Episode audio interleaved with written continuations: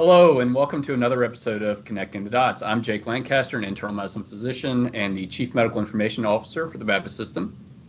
Hey, everybody, I'm H.F. Mason. I'm a general surgeon and Chief Medical Officer at Baptist Memorial Hospital, DeSoto. And today we are very excited to have Dr. Andazola and Dr. Scott here with us today. Dr. Scott and uh, and John, can can I call you John? Yes, absolutely. All right. Well, welcome to the show. Can you can you all tell us just a little bit of your background and and tell the audience who you are? I'll let you go first. Sure. I'm Mary Alice Scott. I'm a medical anthropologist. Um, and I, um, I, I work as I'm a professor at New Mexico State University in the anthropology department, and also um, am working as an associate program director um, in the Southern New Mexico Family Medicine Residency Program.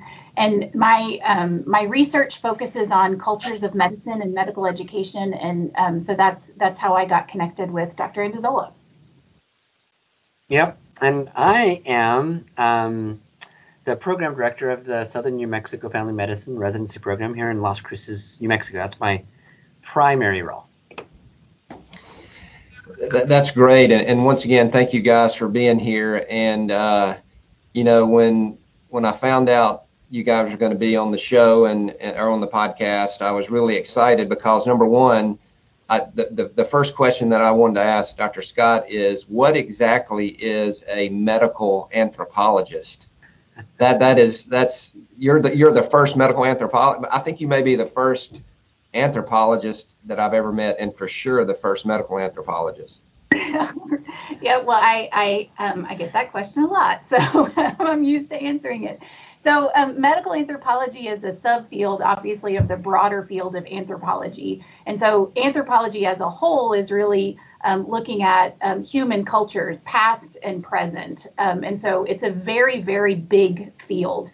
Um, and so really anything related to humans and and our our bio how our biologies and cultures interact um, is is part of anthropology. Um, medical anthropology specifically um, really focuses on um, human experiences of health and illness, um, and so that can really range too. So it can range from looking comparing different kinds of healing systems um, whether you know traditional healing systems versus Western medicine, for example, um, or um, can really focus in on looking at um, people's experiences of, say, a particular disease process, like um, how do people experience diabetes, for example. So it's it's also really big in itself, but it focuses really specifically on humans' experiences of health and illness.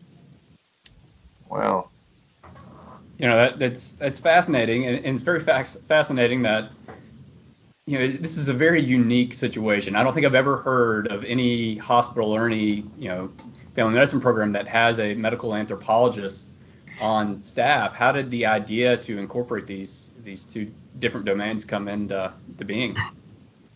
Well, that's a that's a that's a good question because I think I was equally like I don't know what a medical anthropologist is, and now she's appointed as a associate program director. But um, I think uh, the story goes, I think several years ago, um, she um, approached me um, to study how how residents learn culture. And that was really the question: How do residents learn culture?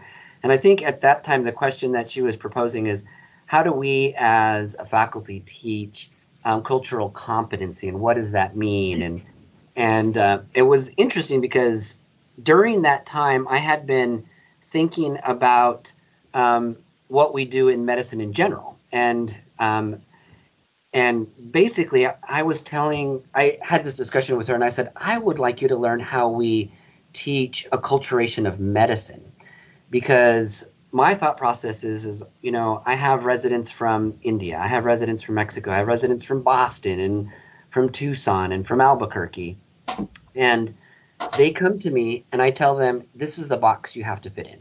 This is what you're supposed to be right? This is what a family medicine doctor looks like. You know, you dress a certain way, you talk a certain way. Um, and so at the end of the residency program, I have acculturated this individual to be a certain person, and I have these expectations. And um, my thought was, is this good? Am I doing harm? Is this what I should be doing?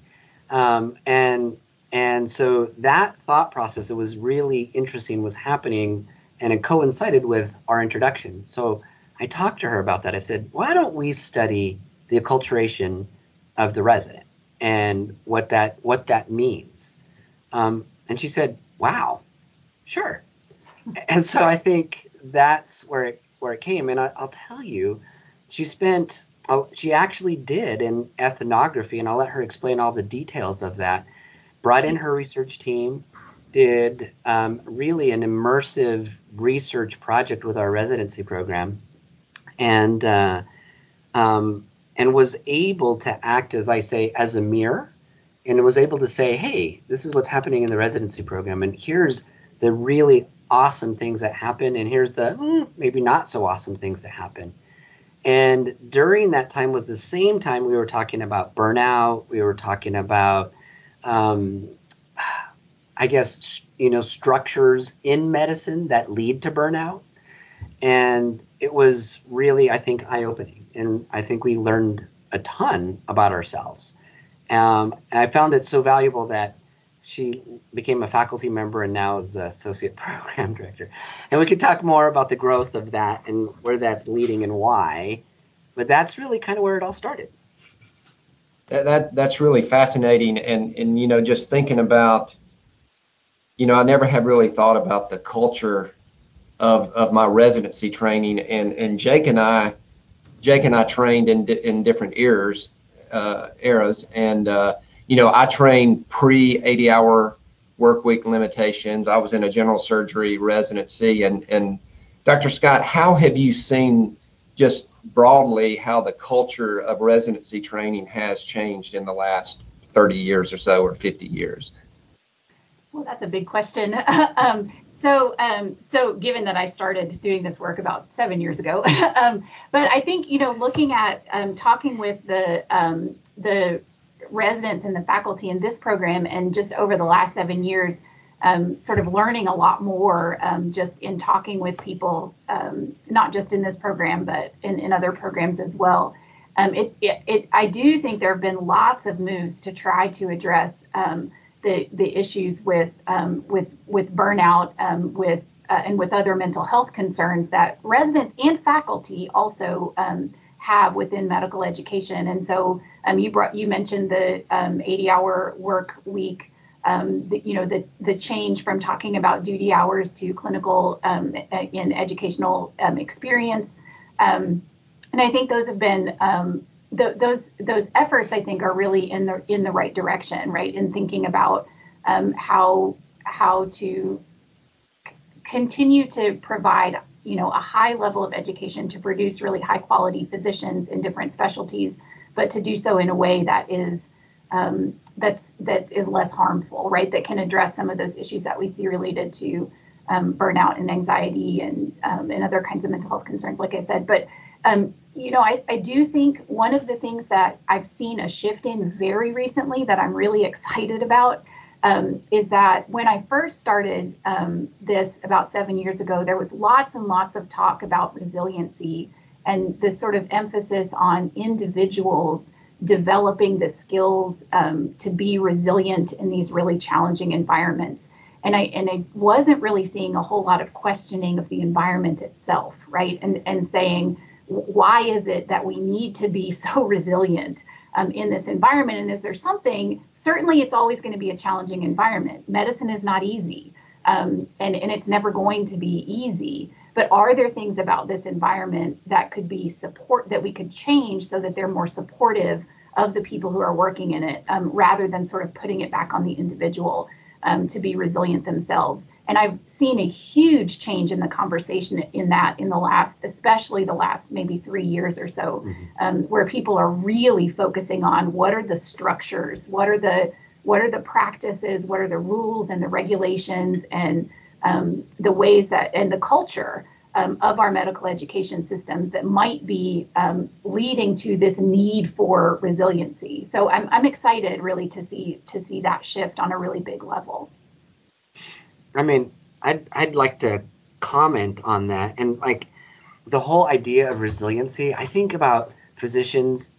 Um, generally we're a pretty resilient group, right? So we're pretty smart. Um, we go through a lot of work. Um, we we we um, you know I, am gonna use inappropriate terms or whatever, but like battle through our education, and we come out on top. And we've done that um, through our college education, through our medical education, through our residency program, and in practice, we have to learn how to develop resiliency. And I, I, I, I it's a it's a bad it's a bad comparison, but this is what I say. I say it's just like, you know, earthquake hits Haiti, and they come with these helicopters and they land with a book saying, "Here, this is a book on resiliency. You guys need to be tough."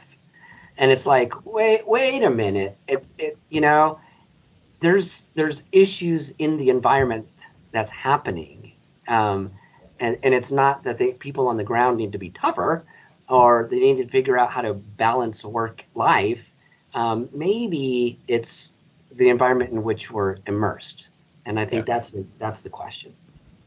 That's really interesting. Um, you know, so you're talking about we've we've talked a lot about culture. Obviously, you study culture. Everybody gets a sense of, you know, just kind of intuitively what their institutional culture is. But how do you study it? How I mean, what do you look for in a culture? How how does that process work? Yeah, good question. So um, well, so the way that I the, the way that I think about it as an anthropologist is that um, first of all, it's important to recognize that um, culture is constantly shifting and changing, um, and it and so it's not a it's not a thing, which makes it very difficult to study. Um, it's more of kind of a process that's happening um, around us all the time. Um, and so I, but I do think about some key components um, of this of kind of cultural processes that I try to focus on in in my research. Um, and so I, what I focus on, I, I, focus on the the structures. So what do the institutions look like, and that includes what are the kind of rules and regulations of that institution? What is the physical layout? Um, you know, ha- so because people are interacting right in that environment. Um, who is in the different kinds of spaces that we're that we're working in, um, but also looking at um, what is being taught. And I think that's really really critical because when you think about culture from you know as an anthropologist, um, culture is is something that humans teach each other, right? And so we pass this along, um, whether it's in our families or in our workplaces or um, you know wherever we happen to be. And so i really focus on what are the what are what is being taught? What are the values that are being taught? Um, how are we teaching those values? So kind of what are the practices um, that we're that we're using um, to teach those values? Um, and what are the outcomes right? What what happens um, when when we teach in the way that we teach? So, um, so what I just really briefly, and then I'm sure you all have maybe follow up questions about this, but just really briefly, there are two key um, ways that I study culture. One is by interviewing people, and so I ask them directly um, to tell me about their experiences, um, and that gives me insight into how how people are perceiving the world around them. But then I also observe. Um, and so in anthropology, we often call that participant observation. So we try to participate in the environments as much as we can. Obviously, I'm not a physician, so I can't actually practice medicine, but I can be present in meetings and I can be present on rounds and I can um, I can pay attention to what's happening in all of those different spaces um, within the medical education environment. Um, be present um, sometimes if, if patients allow it right in the room, right with patients, whether in the clinic or in the hospital, um, to be able to observe um, and really really pay attention to what's going on kind of as a little bit of an of an outsider, so I can take a step back from what's immediately happening in the moment to kind of look at the broader context. So do you act like Jane Goodall and you know go to the OR and watch the monkeys or I'm sorry surgeons? Um, you, know, you are not the first person who has made that comparison. I have to say one of our residents when I was first um, starting to, to do this study, I, I, walked into the clinic one day and he said, "Up, oh, you're here, here to observe the gorillas." And I, um, it was a it was an important comment that he made though, because this is I think one of the challenges for anthropologists is that um, that's that's a uh, it's kind of a powerful position to be in, right? To be the one yeah. who's observing, um, and you have to have people who are willing to let you observe, right? Um, sure. And so I think uh, I think, but so yeah, so it's that, but I think for me the other really important piece is constant feedback, right? So I'm I'm talking to to people, you know, on a reg to people in the residency on a regular basis, saying here, you know, this is what I'm seeing. Does that resonate with with what with your experience of it? or am I am I really missing something? Because I think that's important to you know to check in and um, check in with the people that you're working with um, when you're doing research. Make sure that um, that it that it resonates. And so we've we've done a lot of that, um, talking about what I'm seeing. Yeah. You know what's interesting about the? I'm sorry uh, to interject, but I think what's really interesting about seeking that feedback, right? Um, I would very proactively seek feedback from her all the time um, we I we would I know she'd be there, and I would have an an inter a an interesting interaction with a resident, or with a consultant, or with a nurse, right? And it didn't have to be negative, but it could be there could be something. And I at the end of the day, I would ask her, "Did you learn anything?" And what I was asking her is like, "Tell me." what you saw so I can understand what the interaction meant. What, what what's the hidden story behind that? Um, and I find it's fine. It's fascinating because we do that in medicine all the time, and there's things that are unwritten that we do, rules, behaviors, interactions um, that are automatic, and it's really wonderful having the mirror there to say, "This is what I saw," and it's just enough to open open my eyes to say, "Oh, that was good," or "Ooh, that's what this means." um, and that could be potentially harmful.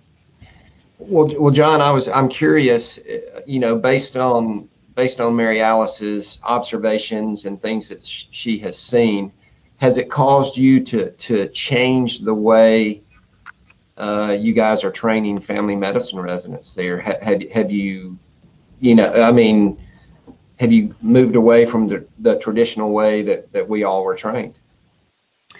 Um, in part, absolutely, in part. So, I mean, I think you know we have uh, the ACGME provides us with requirements, and we still have yeah, to meet you have those. a framework, and, sure. And yeah, absolutely.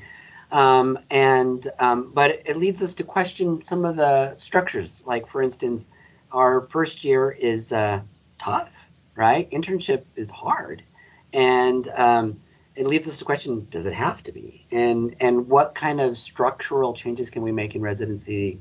that make that difference. The other thing that is um, interesting is the hidden curriculum. So, you know, it's what's taught underneath, what's not written. And uh, I see Bill gave me a thumbs up, but the hidden curriculum is is um, is common in what we do, right? And so I make a comment about a, a cardiologist I just taught my resident something, right? Um, I have a very specific interaction with the nurse. I just taught my resident something. And so bringing those to light and addressing that goes a long way. And then I think the flip side of the coin is calling out the hidden curriculum.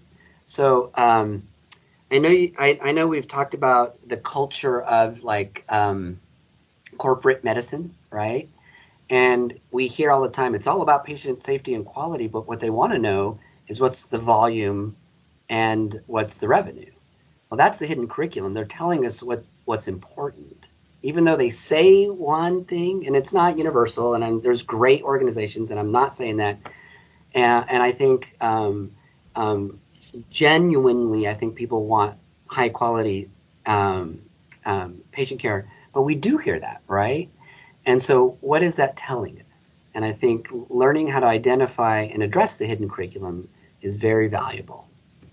Oh yeah, I, you know, I just learned something because I, I know exactly what you're talking about, but I've, I've never heard it referred to as as the hidden curriculum. That that's that's very very interesting. And I have a, a question for you, Dr. Scott. Looking more more broadly, you know, looking at the the culture of medicine in the United States and and you know I was just curious to get your thoughts on how it compares to maybe other other cultures like uh, Great Britain or in Scandinavia where where everybody has access to health care and you know in your opinion or in your observations um, does that type of healthcare delivery and that type of culture does it do you think it leads to better outcomes? Do you think it leads to people to be take a more active role in their healthcare? Oh, that's a that's a good question. Um, so so I certainly different. I would say you know different healthcare systems are you know have make a difference, right? Have have different outcomes, and so I'm I'm not um, as familiar like you know with specific outcomes. I do think. Sure. Um, access to healthcare is a huge issue um, in the United States, and it isn't as much of an issue in other places. Although certainly um, there are still there are still um, issues with that. Medical education specifically, I would um, say, um, is at least from what I've read. I haven't done any research in like Great Britain or or um, or Canada, which I, I want to mention Canada. Um, Canadian medical system, but I have, you know, read the literature um, in that, and so in what I've what I've read, there are very very similar um, people other anthropologists and other medical educators report very similar issues um, in medical education, say in, in Great Britain, um, in Israel, in um, in Denmark. Those are the places that I that I think have a there's a lot of research coming out of medical education institutions in those countries. Um, and they do see very very similar um, issues related to medical education specifically. Um, Canada, I've seen slightly different outcomes I, am not, and I'm not sure, but it, it, may have to do with their their really intentional move towards competency competency based education, and also um, towards really thinking about social accountability um, of medicine and medical education. And I think that create, I think, and again, I'm I'm not doing research there, but this is you know kind of my reading of it that that creates a different environment. Um, that that may be a, a, more supportive environment for uh, medical learners um, I will say those movements are happening in the United States as well. And so I think we're starting to see more and more um, medical edu- institutions of medical education that are really thinking consciously about um, about the, these kinds of environments. So I think we're I think we're really starting to see to see a shift. Sure. And so, you know, when you're interviewing a new resident or when we're we're hiring somebody, or you know, not just within actually hiring a physician, but um, you know, hiring an employee, a lot of times we'll we'll look for culture fit, is what we'll say. Well, do they fit our culture? Um, and you know, sometimes you have an employee or a resident that leaves the program, and you'll ask, "Well, I was like, it just wasn't a good culture fit for for us or for them." What are we saying, and what do we mean by that? that is a good question. Um, I so I would I would ask some additional questions, right? Um, I would I would ask about is I would say is this a question it if you're looking at your environment is this an environment that is including a diverse um, group of people um, and can people who have different perspectives come from different backgrounds really feel like they can belong here um, and if if if you're the answer is is no then I then I would say that you know then what you're really saying is we haven't made an effort as an institution to be more inclusive um, ra- rather than you're not a good fit for for us. Um, it, i mean I, I don't think that means that there's never a case where somebody's not you know isn't a good fit. I mean you can have an incredible institutional environment and and something not work out right? But but for me it would be really important to ask those questions. Is it really them or or is it us um, do is there something about our culture that is um, not allowing this person to fit? That's interesting. And we hear, you know, we've had a lot of friends. I've had a lot of friends, some that that chose a specialty, maybe like surgery or something else, and then um, after their intern year or second year, they change and do a different specialty um, for for various reasons. It, it might not always be culture, but I would imagine there's subcultures within an institution, within a program um, you know, what sort of do you notice that as well? That you know, because you can easily talk to another doctor and I could tell that HF and Bill are surgeons. you wouldn't even have to tell me. Um, and then if you meet a pediatrician, you know they're a pediatrician. We just kind of can uh, assess their personality. I don't know if it's self-selection or or the program builds that. But um, what have you noticed as far as subcultures within medicine? Yeah, good, good, good question. I'm, assu- I'm assuming that's for me, but you can you can also. I absolutely want I absolutely want Mary Alice to address this, but I I, I we have talked about this in the past, and we actually wrote a chapter um, recently in a book, and we talked about there being different cultures in different units, right? So, um, what's the culture like in the ER versus in the ICU versus in, you know, uh, tele or whatever? Um, and uh, I think I think we see see that generalities. There are generalities there, and I think that's really what's important about understanding culture is that it's it's there's some things that are similar, but they're in flux and they're different and they change. Um, and so I wanted, uh, she's the expert, but absolutely we have had those discussions. Yeah, and I, I, I think um, I'm, I'm not sure that I'm actually, uh, since I'm so focused in family medicine, I think I can pick out, fam, you know, it, there are some things about family medicine that typically get taught, right? And you tend to see those in people who are family physicians, right? Because there's a there, and I think that speaks to um, the idea that there is some kind of you know culture around that that we can that we can identify and the same i think you know is is true for for other specialties. Um, but but i do also think um, you know there are some unique people who who don't who don't fit the mold right? Who who kind of um, have diff, you know different personalities or different ways of engaging with medicine. And so it's not you know 100% you know everybody who's a family physician. I mean, the stereotype that I always heard, um, and my father is a family physician um, as well, is that um, the family physicians are the ones wearing Birkenstocks, um, which is always what I used to hear um, like when it. I was growing up. Um, but you know, I mean, some family physicians don't, you know, they. But I think what they're calling out is is this is a value that people tend to see within family medicine, which is which is this more of, of sort of a I think pr- maybe potentially thinking about about class um, and you know not wanting to sort of project a kind of image of someone who's very wealthy. Um, but but so I think when we talk about those generalizations that we're making, we're talking about values within that particular environment or unit or specialty that we recognize as as values that commonly get taught that's so interesting, Jake, because you know I think about at Vanderbilt, you know, you had the neurosurgeons. You know, we called them the Bodines because Jethro Bodine wanted to be a neurosurgeon. We had, you know, and and it's interesting that even to this day when I meet or the orthopods, you know, most of those guys were were jocks, you know, not yeah. not not a hundred percent, but even today when I, you know, when I hear somebody's a neurosurgeon, you automatically get this kind of picture, mental picture of what they're going to be like, and and and and a lot of times it, you know, it's true, but there are a lot of times you're like, that guy, you know, he's not your typical neurosurgeon. So that, that that's very very interesting about the the the subcultures within within the culture of an institution. And the emergency medicine docs with the Patagonia vest and riding their bike to work, you know, that's. yeah you know, we, we I, I mean this affectionately, Jake, but we called you guys, you know, the medicine guys were the fleas. You know, what's what's the last thing to leave a, a dying dog? It's it's a flea.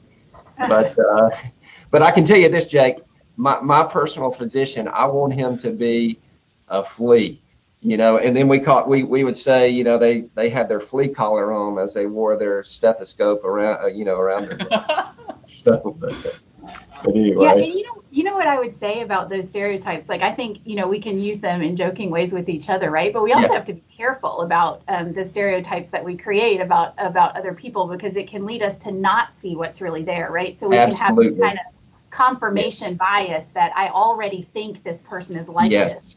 So I'm going to pay attention to the things that confirm that for me. So I um and I, I so yeah, so I think it's I think it's you know it's both funny and also something that we kind of want to be um, you know want to be mindful about um, what, about um, what the what the what the outcomes right of, of those of absolutely. absolutely.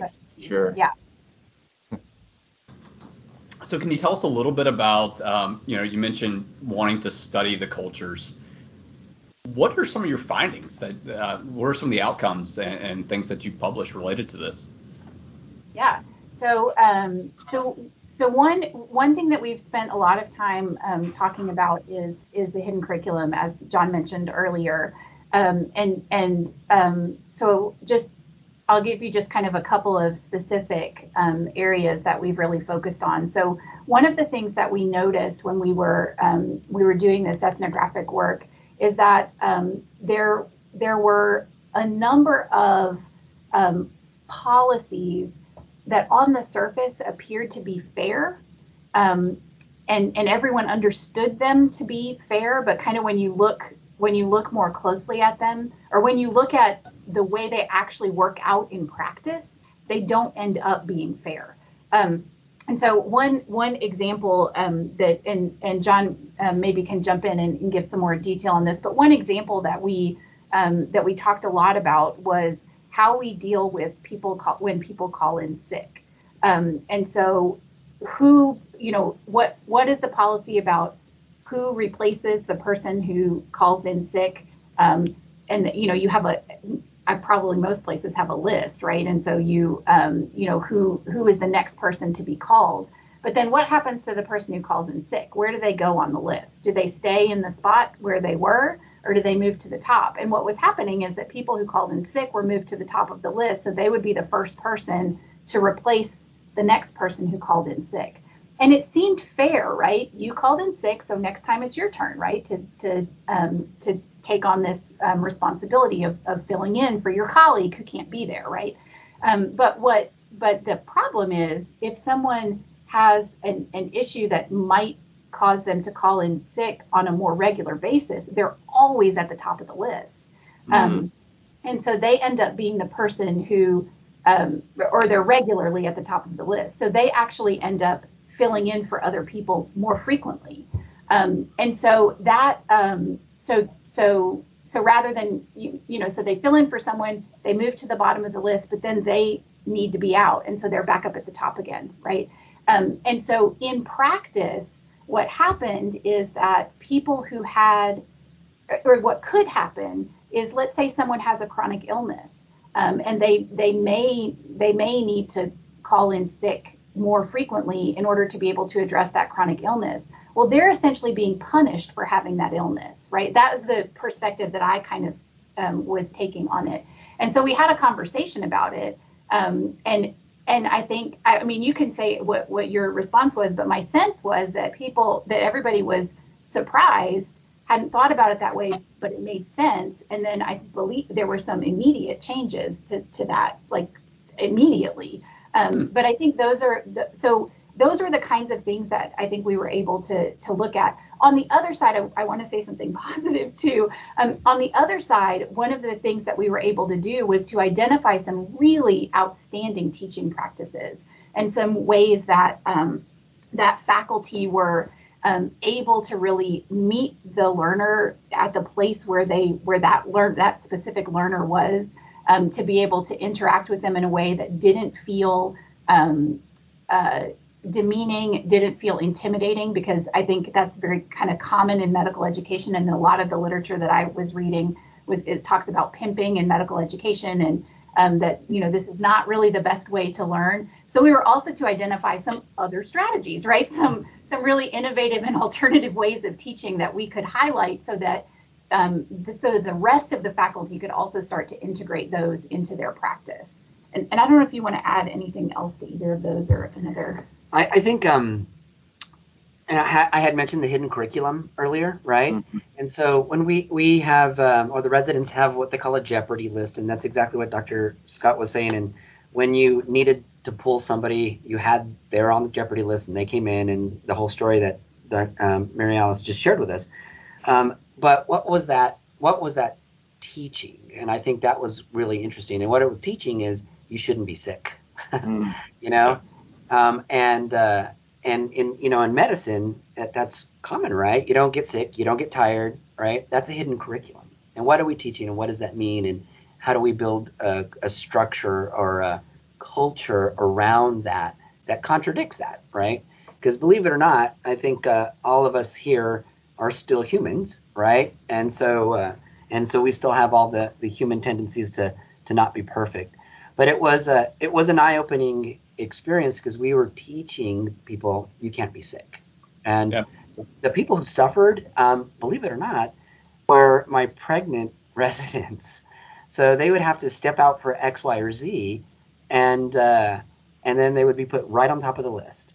Um, and uh, it was it was it was uh, it was punishment, and and it was unintentional. So I think yeah, there's a lot of really great things that we that we have learned, and it, it took a minute to fix, um, and I think it's been good. Well, I, I know we're running out of time, but the, you know that hidden curriculum about teaching them that it's not okay to be sick. I mean, that's become so apparent during the pandemic because in the past, if you had a cold, people were, I mean, it was just common for doctors to come in and work with a cold. Oh, but yeah. now, Absolutely. now we have to really stress that no, you might have COVID, you need to get tested, and and it's been hard. And there's there's been, I'm sure there's been exposures and cases where a doctor came in with COVID, or you know, just because it was always taught to them to keep working unless you were you know, bleeding. Exactly. Yeah, absolutely. Yeah. And I think that that that's a, another great example. We're fighting against a culture that we taught. We were we um, we enculturated were enculturated in that right. We were taught that. Um, we didn't come into medical school believing that. I guarantee you, when we came into medical school and we were sick, we stayed home. Um, Yeah. After medical school, we stayed at work. Well, this has been a, a just a very fascinating uh, conversation. And, and Dr. Scott, I do have one more question. Do you? I can't imagine that there's a whole lot of medical anthropologists in the country, but but in, in all seriousness, as as we see our medical culture changing, when we start, you know, we're looking at more at social determinants of health and and and, and a lot of things. Do you, do you see the role for medical anthropologists expanding you know not only at you know at the residency program level but for healthcare systems and even you know at a national level Um, yeah, I, I, I do, and and if I can if I can plug one thing, there is a, a book that recently came out called um, Anthropology and Medical Education that we have a we wrote a chapter in that I that book um, and there so there are lots of anthropologists who contributed chapters to that book who are working in medical education. Um, and so it, we've and, and anthropologists have been around in medical education for a long time. Um, but I but the I think the um, what has um, I think two things. Um, one is that often people um, kind of become social scientists instead of specifically anthropologists, and so it, the kind of anthropology piece gets a little bit muted um, in that. In that, um, and then also I think um, in historically um, medical anthropologists have one more more typically worked in undergraduate medical education, and two been more specifically focused on teaching about um, teaching about culture kind of in in general and sort of the different cultures of patients and you know in, in focused in that kind of area. And i think what we're starting to see now is is hopefully and i do see a role for medical anthropologists in the future and hopefully starting to see more medical anthropologists who are able um, you know to to share you know that that our expertise goes beyond just teaching about cultural differences right um, among patients um, and that we also have um, some contributions to make in terms of thinking about medical systems and cultures of medicine and medical education. So I, I do I do see a, a, role for medical anthropologists, and I'm seeing more and more medical anthropologists who are engaging um, in this area. So I, I think hopefully we'll see more of us in the future. well that's great well guys we could we could sit here i could sit here and talk all day Yeah. but uh, unfortunately we need to uh, to bring it to a close but but Dr. Andazola, Dr. Scott, thank you so much for being here. And um, yeah, it's, it's, it's been a good, a, a, great conversation. Thank you. Definitely learned a lot. Thank you both. Well, thank you for having us. Yeah, thank you. Thank you for being patient, waiting for us to get logged on. Oh, that's okay.